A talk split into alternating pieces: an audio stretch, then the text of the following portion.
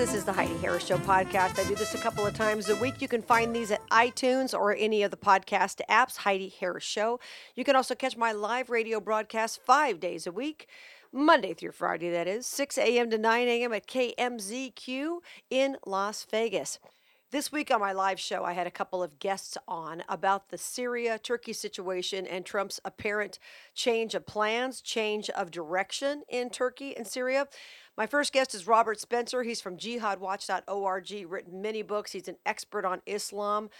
You'll get his perspective. Then you'll hear from Lieutenant Colonel Ralph Peters, who is a retired military career intel officer.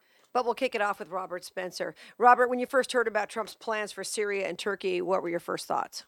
I thought finally the president is going to get us out of this endless war there and stop committing our troops to this uh, quagmire with no purpose. No, we cannot trust Erdogan and should not, but as the president has said, if he does something that harms our interests, then we will take care of it.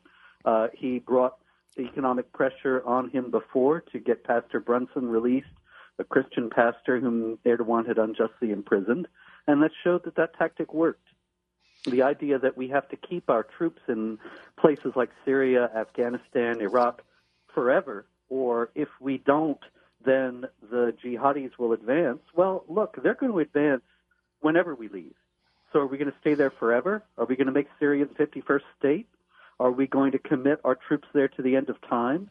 Or are we going to formulate some new kind of strategy to deal with the threat that is that is present there. And that's what we need to do, and that's what the president is on the road to doing. Now, there are a lot of people who say that if we pull out now, that the Kurds are going to get slaughtered, and then nobody's going to trust us because you and I both know when you go over to any other country in the world and have any kind of uh, military presence, you're going to have to have the people who live there cooperating. You're going to have to have allies there. And a lot of folks say we're turning our backs on the Kurds. What do you say to that? Well, I don't think it's true. Uh, it's just a matter of dealing with this in a more effective way. Uh, the president has said that he will deal with Turkey if Turkey gets out of line, and we can do that without having to have troops on the ground there. We don't have a lot of troops on the ground there, right? From what I understand. Right. So it's really just a token force right now. Uh, as far as I last heard, it's a couple hundred troops. That's that's just cosmetic. That has nothing to do with really stopping Turkey from doing anything that they want to do. Now, what will happen? We're speaking with Robert Spencer from jihadwatch.org. What will happen with the ISIS fighters who are in captivity now? Will they be released? Will they just, I mean, obviously it's going to help a lot of folks if there's complete pandemonium over there, right? Yeah, uh, ISIS is not dead, and they the, the it's a big conundrum as to what to do with them. Here's where I disagree with the Trump administration, which has called upon European states to take them back and uh, try them. I mean, I'm all for trying them, but the problem is that all, a lot of European states have already taken a lot of these ISIS jihadis back, and they're not trying them. In Britain, there are quite a few of them who are just walking the streets with nobody paying any attention to them at all. Now, that's just a ticking time bomb. Uh, we uh, need to formulate here, as in the uh, case of the troops in Syria, some more uh, efficient way to deal with these people. And that is, in the first place, certainly not to bring them back to our own countries where they can harm our own citizens. They yeah, we need def- to be kept. What's that? Now? I was going to say, yeah. So, so you're saying, yeah, we don't we don't want to have them here, obviously. Yeah. So they need to be kept in that area. And look, if they're going to, if uh, you don't want to keep them in camps indefinitely, then send them to places like Afghanistan where they can uh, do jihad all they want and just make sure that they don't export it. We're speaking with Robert Spencer from jihadwatch.org. I saw a story, I believe it was on your website yesterday, about a guy who had come into America under false pretenses. He had been in a jihadi camp and then he wanted to get a flying license. And what amazed me about the story was that apparently they got this guy because they had his fingerprints on an Al Qaeda application. Robert, I had no idea they had applications to work for Al Qaeda. Yeah, yeah they do. Uh, there was actually a guy, ISIS too. There was a guy from Texas a few years back who was nabbed because his application for ISIS was discovered, and he was saying how he was a experienced school teacher and wanted to teach at an ISIS school, and it all was really kind of uh, uh, straightforward and, and had the veneer of normality. That's In hilarious. That you're talking yeah, it's it's it's really uh, it's I think people don't expect it certainly, but uh, we can be glad that Al Qaeda had this in this case. This was a guy who had attended an Al Qaeda training camp, and then he immigrated to the U.S. with no trouble. And see, that just underscores the truth of what I'm saying here today that we can't bring these people in and expect that everything is going to be okay.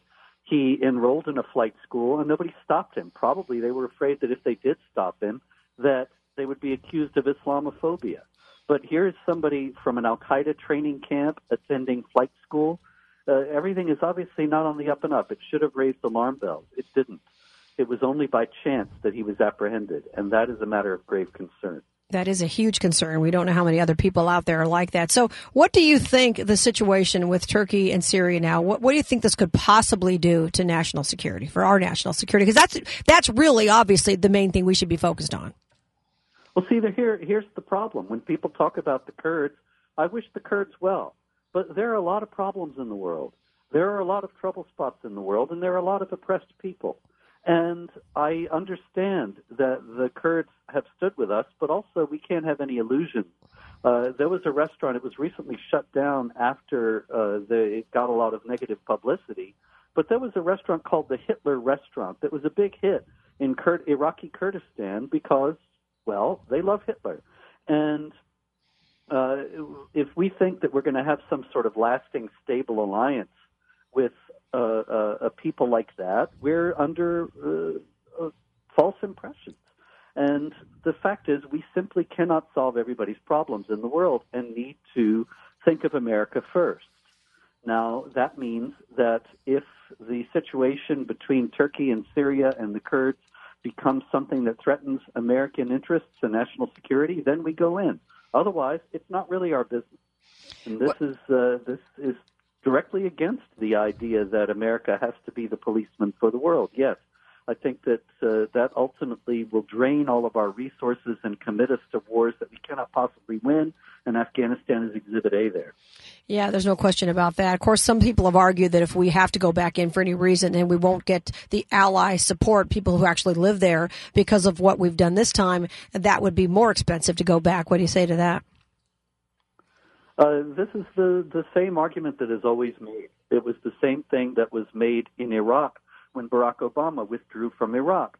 But then when Trump went in to destroy ISIS, uh, which was only a few years after Barack Obama had withdrawn from Iraq, there was no trouble whatsoever in getting Allied support. And the ISIS territories were rolled up within a matter of months because of cooperation between uh, native troops who were against ISIS and American troops. There was no trouble whatsoever. So I, I doubt there would be in Syria as well. If the Kurds are serious about surviving, they're not going to cut their nose off to spite their face. If they're really in deep trouble regarding Turkey and America offers to help, they're not going to say, well, we don't want your help because you left before. And isn't it true, Robert, that it ultimately comes down to everybody siding with whoever's got the strength that week? Oh, yeah, sure. Yeah. And this is why we come back again to my earlier point that these are not people we can have lasting alliances with. They have a vastly different worldview, vastly different priorities and perspectives. And ultimately, the Islamic religion that teaches that they should have hatred and contempt for unbelievers and not ally with them, the Quran explicitly says, do not take Jews and Christians as your friends and protectors. This is going to militate against any lasting alliance. There are serious Muslims in Kurdistan and they might enter into an alliance of convenience with the United States, but never into something that is going to be for the long term. Yeah, that makes sense. Robert Spencer, jihadwatch.org, his latest book, and I've read pretty much all of them. The latest is History of Jihad from Muhammad to ISIS. Thank you, Robert. As always, I appreciate your perspective. Pleasure, Heidi. Thank you. That was Robert Spencer from jihadwatch.org. Now, I wanted you to hear from Lieutenant Colonel Ralph Peters, who's a retired Army intel officer, also a best selling author, and an amazing guy who's been a guest on my show many times for about 15 years. Ralph, when you heard about Trump's plans for Turkey, what were your first thoughts? Well, I was shocked. Um, I was shocked at the gravity of it. I was not shocked that Trump did it. I mean, unfortunately, uh, our president is just, he's like a little boy. He's best friends with whoever he talked to, he's talking to at the moment. And clearly, Erdogan, who's who's a dastardly creature, Uh, he's just a, he's he's a cartoon villain, Erdogan, but he's clever and he's persuasive, and he clearly somehow persuaded President Trump that uh, we should abandon the Kurds, just pull pull off and and let Turkey do what it wants to do. And he probably was making the case, you know, the Turkish position is that all the Kurds are terrorists, they're all bad people, and and Trump doesn't do his homework, he doesn't know the background. Now we had been this down this road before because Secretary of, former Secretary of Defense Jim Mattis had resigned over the last time Trump tried to pull support for the Kurds. That's right. And just to be clear, um, the Kurds are outside of Israel. The Kurds aren't only the best allies we've ever had in the Middle East. I'd say they're the only true allies we've ever had in the Middle East. Um, in the fight against ISIS, of course, in the U.S. media made it sound like we were doing everything. We were in support. We, we gave the Kurds air support, intelligence support, logistics support. They gave the blood. It was Kurdish infantrymen fighting on the ground. And up to 10,000 Kurds have died over the years fighting alongside of us. Um, but fighting against ISIS, I mean, we did, you know, the high tech stuff, but we weren't putting our lives on the line except for a few special operators and noble guys. Uh, the Kurds did it. The, to the extent ISIS is defeated, the caliphate is destroyed, the Kurds take first place when it comes to getting credit. But the Kurds are light infantry, very brave and tough. Uh, the Turks have attack helicopters, jets, heavy artillery, tanks, and as brave as the Kurds are, they do not have the sheer firepower to contest the Turks who, who want to slaughter them. President Erdogan of Turkey wants to slaughter the Kurds who've been fighting for their freedom for a very, very long time. So, and I've worked with the Kurds in Iraq. I, I, I admire them greatly. But I will say this to be fair. On the macro issue of what are we doing in the Middle East, President Trump, well, he doesn't understand the details. He, you can make a case for that position that we've been there too long, have been we've been used and abused by the locals, and we're not getting much out of it. My personal feeling uh, is that I would I would continue to protect the Kurds. I continue to defend Israel. Beyond that, I have to ask myself if it isn't time to withdraw from the Middle East entirely, except for those two cases. And here's my reason, Heidi. In, in the world of strategy, it's it's really really tough for bureaucracies, whether diplomatic or military, governmental. It's hard for bureaucracies to recognize when the old grand prize has become the booby prize. The Middle East really mattered after World War II, when the British Empire's influence receded. We were left holding the bag. The oil reserves of the Middle East were crucial to our security, to global development. And you could make a very good case for, for being there in the 50s, 60s, 70s, despite the Saudis stabbing us in the back with the oil shocks, and, and into the 80s and even the 90s. But now, with oil supplies, oil and gas supplies diversified, with the United States self sufficient, even though global markets are, of course, intertwined, I would say that you can make a very good case that the Middle East, which was backwater for centuries, had a few decades, some decades in the limelight, that the Middle East is, is reverting to backwater status again, despite the glitz of Dubai and the remaining wealth and oil. That they're they're going backward, not forward. And the United States is inherently uh, an Atlantic and Pacific power. And again, I think we, we need to have an honest debate about it, but I think you can make a very good case that we should be concentrating our power on the Atlantic and Pacific, let the Middle East rot. Uh, the Europeans, the Indians, the Chinese need the Middle Eastern oil. We don't. Uh, let them pick up the the um, security ball uh, ball on this one. Let them police the uh, the Red Sea and uh, the Indian Ocean, while we concentrate on what matters to us. Because increasingly, the Middle East, with which we're obsessed, is, I believe, becoming strategically irrelevant. In the 21st century, the, the, the sources of wealth and power remain the transatlantic relationship and the Pacific theater. That's where we had to fight in World War II. Uh, those we're not going to fight in the Atlantic again. I hope not. but the Pacific remains very, very dangerous. And you know, our fleet in the Mediterranean, our ships, uh, you know, our fleets, um, our ships in the Persian Gulf and the Indian Ocean. Uh, maybe it's time for a really deep strategic rethink. But it's very, very hard for to get military people to do that because they're very comfortable with the way things are going. And you can always find a thousand smaller reasons why you shouldn't do something. Oh, we, you know, we we put all this money into infrastructure, blah blah blah. You've got to stand back sometimes and look at the big picture and say, are we getting anything out of this?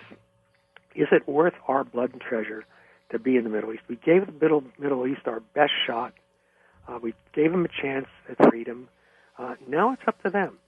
Again, I would obviously still support Israel because it's in the Middle East and not of it. It's part of our civilization. And the Kurds have earned our protection. Other than that, I'm just I I want to I want to talk it through, think it through, have a debate. But my feeling is increasingly that it's time to just get out of the Middle East and let it rot. Yeah, that makes a lot of sense to a lot of people. Of course, they're concerned about what, as you mentioned, Erdogan, you know, the idea that somebody can just call Donald Trump and get him to pull troops back. And I'm concerned that Erdogan may make all kinds of promises, but the reality is he's, as you mentioned, he's going to slaughter them. Even there was a story this morning that Turkey's come out on Twitter and said our plans to invade and drive the Kurds out of the northeast of Syria are completed. I mean, this is exactly what they wanted. Yeah. But to your larger point about why we're even over there, we always have to reevaluate because a lot of people think China's a much bigger threat. Well, it is. I mean, you know, the thing with terrorism, I, I go back to 2001 and 9/11. I never thought it was a great idea to occupy ground. I thought it was a good idea to kill terrorists. And the great mistake we made, the Bush administration made, was trying to turn um, Afghanistan into Nevada and Iraq into Colorado. You, you cannot change people's deep culture. You cannot change the religion. You cannot change the deeply ingrained mental frameworks, and um, we gave it our best shot. It, it hasn't worked. There's been some progress, but if you look at Afghanistan today, uh, it's hard to get people to fight for the government we back. The Taliban has no trouble getting recruits. That should tell you something. So, my position on terrorism was always, if necessary, mount a, a temporary punitive expedition. You go kill them and you come home. And people said at the time, oh, but we'd have to go back. It's much cheaper to go back now and then and kill some more of them than to try to rebuild their entire countries.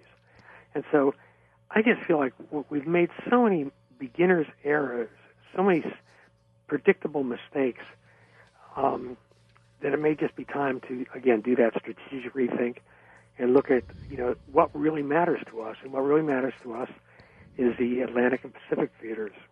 That's where we should be focusing. We're speaking with Ralph Peters. I think it was one of your columns. I'm sure it was years ago where you were talking, basically referencing something like Dubai and saying a strip mall, a shopping center does not a, a society make. civilization. yes, civilization. And it's so true because I, I, wasn't it true that that was what George Bush wanted to do was try to prove, you know, show them the way and try to improve the entire culture. And that was a huge mistake. Yeah, I think that George Bush himself had noble intentions. He was a good man. Yeah. But he, had the same fault that Ulysses S. Grant did as president. He trusted the wrong people and he trusted them far too long. And the neocons just didn't understand the gravity of what they were trying to do, the the, the depth, you know. And uh, once we were in Iraq, I you know, I supported it as long as I could because you want to support the team. But I, you know, there became there came a point at which it was evident, evident that um, we were we weren't getting it right. Now, terrorism, yeah, I'll fight terrorism anywhere in the world, anytime. I just believe that the again, I'm repeating myself, but the best way to deal with terrorism is to kill terrorists wherever you find them. But to try to reconstruct people's societies and the idea that oh, if they just all have jobs, they won't be terrorists, shows a fundamental misunderstanding of what terrorism is about today. Terrorism today is about fundamental passions, about religious fanaticism, um, about ethnic um, superiority. Uh, it's a very, very grave time. And, you know, even after almost two decades of involvement in the greater Middle East and Afghanistan, we're still not honest with ourselves. It's just, it's, it's amazing to me. I was thinking about today, uh, this morning I was out and about, and I was just thinking again about how, how our counterinsurgency doctrine, the politically correct Petraeus doctrine was foisted upon people, and you couldn't get anybody to listen to say that this doesn't work, and it didn't work. Well, there you have it. A couple of different viewpoints about the Turkey and Syria situation from people who studied the region for many, many years. That's just a sample of what we do on the Heidi Harris Show live every single weekday, 6 a.m. to 9 a.m. Don't forget to tune in for that. You can find a link live at HeidiHarris.com. And of course, you can find these podcasts at iTunes or any place where you can find podcasts, any kind of podcast to app. Don't forget to pick up my new book. It's called Don't Pat Me on the Head Blowbacks, Setbacks, and Comebacks in Vegas Radio. It's available at Amazon. I'm Heidi Harris. Until we meet again, remember, you were created for a purpose.